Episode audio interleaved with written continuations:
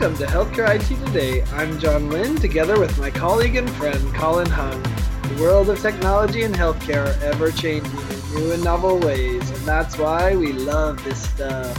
So join us as we discuss the latest healthcare and health IT news meshed together in new ways, which help generate ideas and new perspectives. Plus, we'll have a little fun along the way. On today's episode, we'll be discussing physician reputation. So be sure to follow the show on Twitter at the hashtag HITSM and our personal accounts tech, at TechGuy and at Colin underscore Hung. Plus, check out our 13 years of health IT blog content at healthcareittoday.com.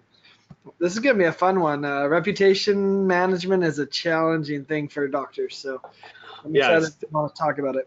It's definitely challenging and it's definitely something that uh, keeps them up at night right? Like one bad review one bad statement i mean I, you know i can't fault them because i'm the same way. If i get something someone says about me online I, you know i'm going to react to it. So but managing your reputation online not easy as a physician for sure I have to tell this preamble story. So at, at the Expo.health conference, one of the uh, CI, CMIOs, I think he's actually CIO, so he sees patients I think once a week, right? So you know he's mostly CIO, CMIO, but uh, he sees patients once a week. And he said at, at Expo.health from the stage, he's like, yeah, my children started searching me online and said, hey dad, why are you a 2.7 rating?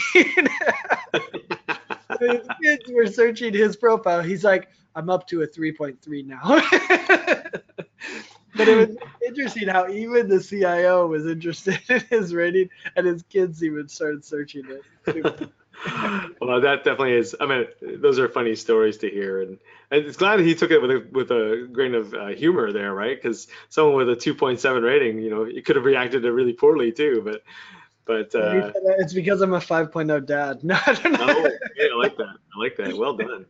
But no, you know, one of the reasons why we wanted to talk about this, John, was you know you mentioned to me uh, just you know uh, earlier this week, just around the fact that they're making available the 2017 MIPS scores now, uh, and so that kind of what is what precipitated this topic. So I don't know, maybe you want to comment on that.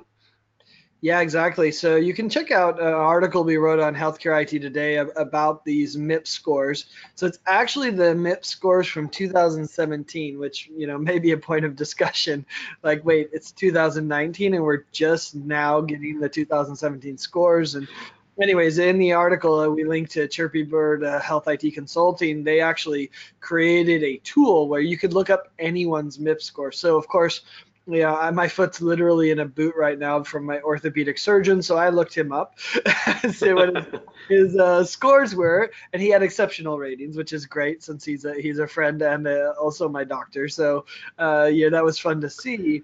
Anyway, it's interesting to think about these MIP scores and and how they could be used because they are easily searched just by the name of the physician or your your group. You can do it by practices. So they release some of the scores by groups, some of them by individual doctors, depending on how they reported. But the question is, are all of the physician rating sites going to start incorporating all these scores? And they're literally called a MIPS quality score.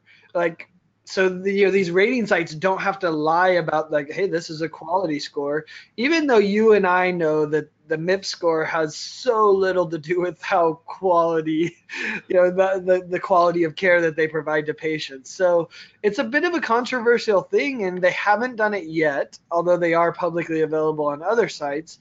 But will the mainstream consumer rating sites start incorporating them? If they do, what's it going to mean when you don't have a MIP score? Or when you said, "Hey, I just need to do one thing and then I don't get the penalties and that's fine." So you didn't actually even participate fully in it, but the ratings start start start saying, "Oh, your quality scores are low." You know, that could be damaging to a lot of uh, doctors. Oh, ag- agreed. And I think the way I look at these sites or any measures of quality is that you know they do give you an indication of quality because it's better than nothing. It's better than having you know nothing out there. But Yeah, it but has if they no, didn't participate, that's unfair, right? it is. But it, but I think I agree with you, and I would say it's more of a case of there's no tie to outcome. Like having a high quality score doesn't mean you're going to have a great outcome as a patient. It may be, it might mean in your mind that you might have a more likely outcome of uh, positive outcome, but uh, you know anybody in the industry will tell you it, it really doesn't matter the quality. Every every patient's unique. Every every condition is unique. Um, but I do think, John, I, I would say I like this development, even if the data is a bit two years old, because it, at least there's some standard. At least there's some formula that uh, that people are using to gauge the quality. And sure, right today, not a lot of people maybe are participating or doing the minimum, but as this does get more into the public realm, now all of a sudden people will definitely care about it because whether we like it or not, or agree that it's comprehensive or not, people are going to start basing their decisions on it. And as soon as people start basing the decisions, sooner or later, payments are going to be, you know, you know, uh, sorry, you have to have a certain minimum score in order to even uh, qualify in terms of, you know, with certain patients. I'm not going to go to anyone less than this score or that score. I see all of this happening, and I think it's a good thing because I think it'll lead to refinement of that mechanism. See, and I think it's a scary thing. Like, if it, I, and let me, it really goes back to this core question, and the core question is, can you measure quality? And I, I'm I'm still of the opinion that I haven't seen it yet. And, and, I talk to a lot of really smart people that are smarter than me when than me when it comes to quality, and they say, yeah, I think there is a way that you could do it, and they all agree that MIPS wasn't it, but th- they say, yeah, there is a way to do it, and and you know, some people have made the case that the AHA or other organizations like that should really take that as an initiative that they should do, so that we could assess the quality. But the and the, my problem with it has always been that even doctors among themselves don't know if another doctor is a quality doctor. They do within their own specialty, but then they would never go to that doctor. So they don't have any way to assess. Even you know, if, if you're a, a, a cardiologist, you can't assess how good the the you know gastroenterologist is necessarily. So you know, it's just such a hard thing to measure. I'm I'm afraid we'll never get there, at least in this current environment, at least in our lifetimes uh, that we're not going to get there to really rate quality. And so, you know, this is where it's frustrating for me when someone could use a MIPS quality score to assess the quality and, and it's not fair. It, and you're absolutely right. I'm not judging the uh, the whether MIPS is fair or not. It, but I would argue this same thing has happened in other industries, whether it's the airline industry, the hotel industry, the automobile industry. I mean, who says JD Power is the definitive, you know, quality standard, right? Uh, or should it not be just on number of repairs and dollars of repairs of your cars and how many you have out there? Like, there are multiple ways that people will claim that they have the best quality car, and and if you and I even debated quality of car, you and I would come up with different uh, definitions, right? But that Is doesn't that stop. national differences or just our own? probably some, there's probably some international differences. I'm pretty sure handling in snow is probably not high on your quality list. well, I guess you know, and that is that illustrates the problems so well, right? it does, and it does, and that's and that, and I agree with you in terms of measuring absolute quality in a comp in a in a nice, compact, definable way. I don't think we're going to achieve that. However, like the other industries, it gives you a measure upon which you can do comparison, right? Whether you like JD Power or not, they do have a ranking, and then you can look at that ranking versus someone other score mechanism ranking versus another score mechanism, and kind of get an idea of okay, well, if they scored high in all three, must be all right, right? Um, you know, but you're still going to choose this car over that car because of other reasons. It just becomes one thing to factor in your decision. I see there, there's hope for MIP scores going that way. I think maybe in the current incarnation, maybe not. Uh, but with some refinement, with with more participation, with the realization that these are being incorporated into people's decision making, then we might get more uh, work and more effort being put into this area. Yeah, but it goes back to being so unfair. I mean, back to your example of, you know, snow car versus a desert car is is so different. Well, the same is true if you live in a poor area and you have bad health outcomes and you're seeing these really challenging patients who can't invest in their health, they can't get good food. I mean, we know SDOH is such a, a major contributor to your health and yet we're going to judge the quality of the doctor on the outcomes they receive if they take care of patients in a poor area versus a middle class area versus a rich area which probably has opioid crisis problems i think that's been proven out pretty well uh, in the richer areas they have drug problems and other uh, other challenging situations so I don't know. It'll be interesting to see how it goes. And then it will also be interesting to see how do the physician ratings websites really incorporate this into it? Do they choose to embrace MIPS or some other type of quality score? Because I've always said, you know, let's just be realistic about what physician rating sites really are able to do.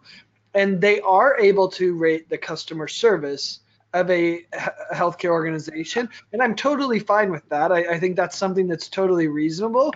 But my problem has always been that many of the physician rating sites take this review of customer service and they make it appear as if they're providing a patient review of the quality of care that's given. And to me, those are totally different things. And it's unfair when they represent a patient review of customer service as the quality of the doctor. Again, I don't argue with you there. I think you're right that rating the physician rating sites as they're currently constructed do substitute customer service ratings and star ratings for clinical uh, quality ratings, and the two are not the same, and they're not they are not what is being asked of the patient. It's not like the patient sits there and answers questions around, hey, did you have a good outcome? It's just simply a five star rating like you rate an Uber ride, right? And do they even know if they had a good outcome, right? Like, exactly. okay, they were healed, but it took three weeks when it should have taken three days, and they may not know that, right? So like, it just gets so complex so quickly. Uh, yeah, and which is which is why I think a lot of people do kind of look at physician rating sites kind of with a grain of salt. Um, I, I agree with you though. I think I think some of the smart ones anyways are realizing this that they are not really measuring outcomes or clinical quality. And so i think they are going to have to find other ways to add more data into their pool right? Whether that data is like the mips uh, data that you're talking about it could be other demographic data. Like i can totally see a site doing what you just mentioned john where hey let's take the mips quality scores and, and you know, from the public website, let's take some demographic information of the catchment area of this physician. Let's put that together and go, hey, you know what? This physician is practicing in a in a zone that's you know like this and has some difficulty and some challenges. So their score relative to other ones in that same zone actually pretty good, right? Even though compare it against other comparable exactly. zones that are challenging, maybe across the country, or yeah, that would exactly. be interesting because I think that's where some smart sites can go to say, okay, you know what? We can't rate everyone on an absolute scale because you can't compare somebody in downtown Los Angeles to someone in rural uh, the rural areas. So let's let's find ways to allow you to do that, right? So you can make the judgment yourself. So I do see some of these rating sites getting more advanced and incorporating more data sources, and I'm thankful that a lot of the pub are, are now kind of available online to allow them to, to actually do this. Yeah, and what's interesting is if you look at those two factors, right? Uh, bedside manner, let's call it that, right? Like what's the customer service bedside manner of the doctor, of the front desk, of all those things, right? How is the customer service elements? And then you do the quality of care. If you were to ask me, would you go to a doctor who has terrible bedside manner but has the highest quality of care is going to keep you healthy and avoid uh, sicknesses? And I think for most people, they would say, I want the highest quality of care, even if their bedside manner isn't so good, and even if I have to wait an extra hour, but I know I'm going to get better outcomes, they probably are going to take the person with better outcomes, which is really interesting when you think about how do we measure do they have better outcomes? Well yeah and but i think i think just to your point i think it depends on why you're seeing that physician right? It like if if I have a chronic condition, if it's a life and death situation, you're absolutely right. I don't think bedside manner is going to factor into most people's decisions. However, if it's more common problems, uh, you know, I have uh, a headache, you know, I don't know really, you know, I just need, uh, you know, a renewal of prescription you know, then the scale tips maybe the other way. I'm going, well, you know, do I really care that this person has higher outcomes for people who have migraines versus, you know, the better customer service, but I don't have to wait. I can do everything's online. He's got or she's got, you know, uh, uh, ability to communicate with me in an asynchronous manner. You know, it can tip the balances to where they you might actually consider those. So I do think that it's a bit of a balance that that I think it depends on the situation. Sorry, and and therefore, I think smart physician rating sites should allow for this kind of slicing or at least uh, this kind of presentation so that you can make some of these decisions. It's fascinating what you're saying because what you're suggesting is that if it's something where there's a high risk of an adverse outcome, then I care. Right. Right. But pretty much every doctor can treat the flu, right? Or the cold. Right. So you know, the, maybe that's where we need the data, and you know, maybe these rating sites need to incorporate what is your chief complaint, and what's right. the risk of that chief complaint being misdiagnosed or incorrectly diagnosed, and that will influence whether we care about the quality because you know, prob- probably, you know, for a, a, a cold or flu, you get 99% the same outcome with pretty much every doctor. And so, yeah, I don't really care. Then bedside manner and customer service really matters uh, because I know the outcome is going to be the same. But if I'm dealing with a, a chronic condition that has very different outcomes based on the quality of the doctor that's there, the way they treat it, the tools they provide, et cetera, that might really influence that. That's really a fascinating way. And, and none of them are that sophisticated. No no, but I think I think uh, you know again using that example, I think that's the difference between am I looking for a luxury or sports car or am I looking for you know a family car? You know, sites do start that way before they get into making recommendations for you and ratings. Because why you know you know Mercedes-Benz may have the best highest rating, but it's not it's not affordable to me, and that's not what I want, right? Like I don't care I don't care about the top quality when I just need something a cargo thing to get me from A to B but anyway, yeah, it's just kind of interesting to think about rating sites. Uh, you know, of course, very controversial as well. Physicians love and have a love-hate relationships with them, but that uh, that's something we'll we'll discuss next. And by the way, hey, if you're just tuning in, you're listening to Healthcare IT Today with John Lynn and Colin Hung. And this week we're talking about physician reputation, a hot topic that uh, is coming about because of the 2017 MIPS scores that are being made available publicly. Uh, so John, let's let's uh, change gears a little bit and talk about the role that technology can play in managing or improving a physician's reputation. So uh, you know, there's so many angles to technology because interestingly enough, the the reason we have all these rating websites is because of technology. like, how did the ratings happen back in the olden days? I guess the payers collected them, maybe, and maybe had some ratings. Like, you know, technology made it possible to even evaluate and even discover uh, new opportunities. And then you know air travel has provided incredible opportunities where you know maybe i should go to las vegas for my uh, you know for my gastric bypass surgery because they have the highest quality and i get to relax in a nice place. So it, it's interesting that. But uh, more specifically to the ratings websites is you know i love the idea of using technology to engage your patients is going to be key so if you want to be successful on a ratings website, you need the 75% of patients who aren't going to go do the physician rating. Uh, uh, you need them to get involved. Because we already know the ones that are pissed off and angry and had a bad experience they're going to use the ratings websites. And we know that that 5% that just had an extraordinary experience you cured their cancer whatever it might be right? They just had this amazing experience they're going to use it as well so how do you do that 75% and maybe it's more like 95% of patients who aren't going to go there on their own but would go there if they just had a little encouragement. That's where I think technology can play an incredible role. And I've seen it over and over in practices and hospitals that if you use the right technology, and often it's something as simple as a text message or an email that's framed the right way, you can encourage those that set that you know 95% of people who aren't going to rate to just take a minute and go ahead and rate you. And so if you do that, you know that that's half of the battle, maybe even more. I think I could take a slightly different approach to the use of technology. I look at this as, you know, an opportunity, maybe a wake-up call for some to actually use technology in their practices and in their organizations to engage with patients on that customer service level. And here on what I'm talking about is, you know, the ability to book appointment online, the ability to see a wait time on an, on an app, the ability not to have to actually wait in your waiting room and have, have you text me when I need to go back, right? And so I can go and wander around the mall that you're in or the, the area that you're in after checking in. I want to be able to check in online. And all these things that, again, we've been, you know, you mentioned it, we've been accustomed to in other industries.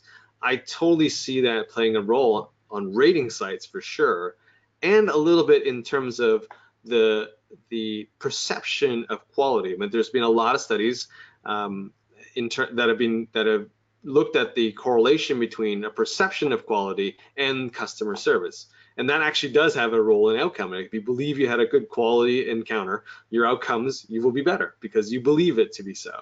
So I, I look at this as, you know, if you're thinking about or concerned about ratings, uh, if you're concerned about just being a, a good practice or a good uh, physician, you've got to look at technology and the effect it can have on the service that you're providing. And it can be as simple as, like you said, texting, having offering the ability for you to text with a patient or to get a text reminder, uh, or or simply a reminder of you know text reminder of your of your upcoming appointment, instructions that are delivered via email. Uh, even if you don't communicate via email in terms of you know allowing a, a, a patient to connect with you that way. At least being able to use that mechanism and using some of these modern tools, I think plays a big, big role.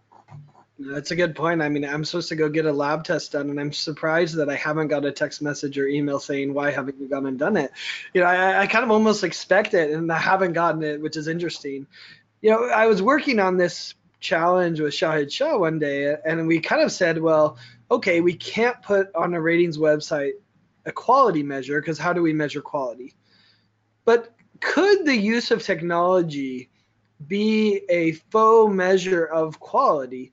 The idea being, and I'm interested to see if you agree or disagree with this. If you are staying up to date on the latest technology, does that mean that your organization is staying up to date on the latest advances in medicine and the latest technologies available for treatment and all of those things? Like, is it a faux measure of you know if i stay up to date with the latest technology for my practice and i provide online self-scheduling and you know a, a nice updated website et cetera is that a faux measure of how the kind of quality care that i'm providing? Because if i keep up to date on that technology i'm in i'm probably keeping up to date in other areas. And and maybe i mean anyways I, I, let, us have your answer then i'll see. Uh, that's an interesting thought. So is one a surrogate? I call it a surrogate measure. You call it a faux measure, but it's the same thing. Um. I, I would say I think there's some truth to that.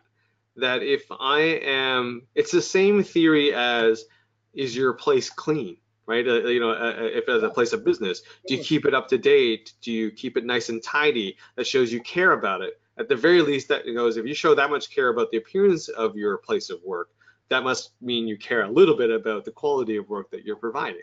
So I think in that in that spirit, it is a a surrogate for you know that if you hey if you are using these advanced technologies to engage your patients in this way, it does give a little bit of indication that hey you know you're you're probably up to speed on the latest technologies and things in the clinical side of your of your practice as well. Yeah, well, and what's interesting is we all know that you don't have to have online self-scheduling to provide an amazing in-room patient experience, sure. right? Like that, that that's clear, right? But what's interesting is from a perception standpoint, which in some ways is all that matters. you know, does it create the perception that you are even if you're not? And and that could be an exciting thing for those that stay up to date on technology and could be a scary thing for those who use it inappropriately and provide a, a you know a bad experience for a patient and don't provide quality care. But anyway i mean it's interesting to think about the perception going back to what you said uh, that patients have that hey this was an amazing experience and i, I loved it uh, even if the quality of the care wasn't as good as the quality of the customer service. But right. technology can certainly change that experience. Hey John, if you can believe it, we're getting close to the end of the of the episode here. So one quick tweet size uh, tip for how you can improve uh, your or manage your reputation online as a physician. Yeah. So my tip is when you get a bad review, engage with the bad review. Don't just avoid it. Engage and show them that hey, what this review doesn't mean we don't care. Because if you engage with them and show that you care, it'll turn a bad review into a good one. And my tip uh, around this area would be own your own reputation by being online. And that can mean social media, but it can also mean articles. It can also mean engaging in person in your community. Because when you put yourself out there and show the real self, when those bad reviews do come, where when those uh, adversities do come, you've at least established that hey, you're already out there. This is not you. This is an apparition. Nice. Whereas if you don't do any of that, and then that one bad you know review hits, that may be the only thing online about you, and you, that's not that's not what you want. So get ahead of it by being out there and being online. I think that's a future topic, healthcare social media. I think there you go. Hey, listen to, uh, to, all of you. Thank you for tuning into this episode of Healthcare IT Today. You can find more details about our show by checking out the programs page on healthcarenowradio.com. Thank and please, please share your voice and your comments with us at healthcareittoday.com or on Twitter using the hashtag HITSM. I'm Colin Hung with my friend and health IT collaborator, John Lynn. Thanks for listening and have a great week.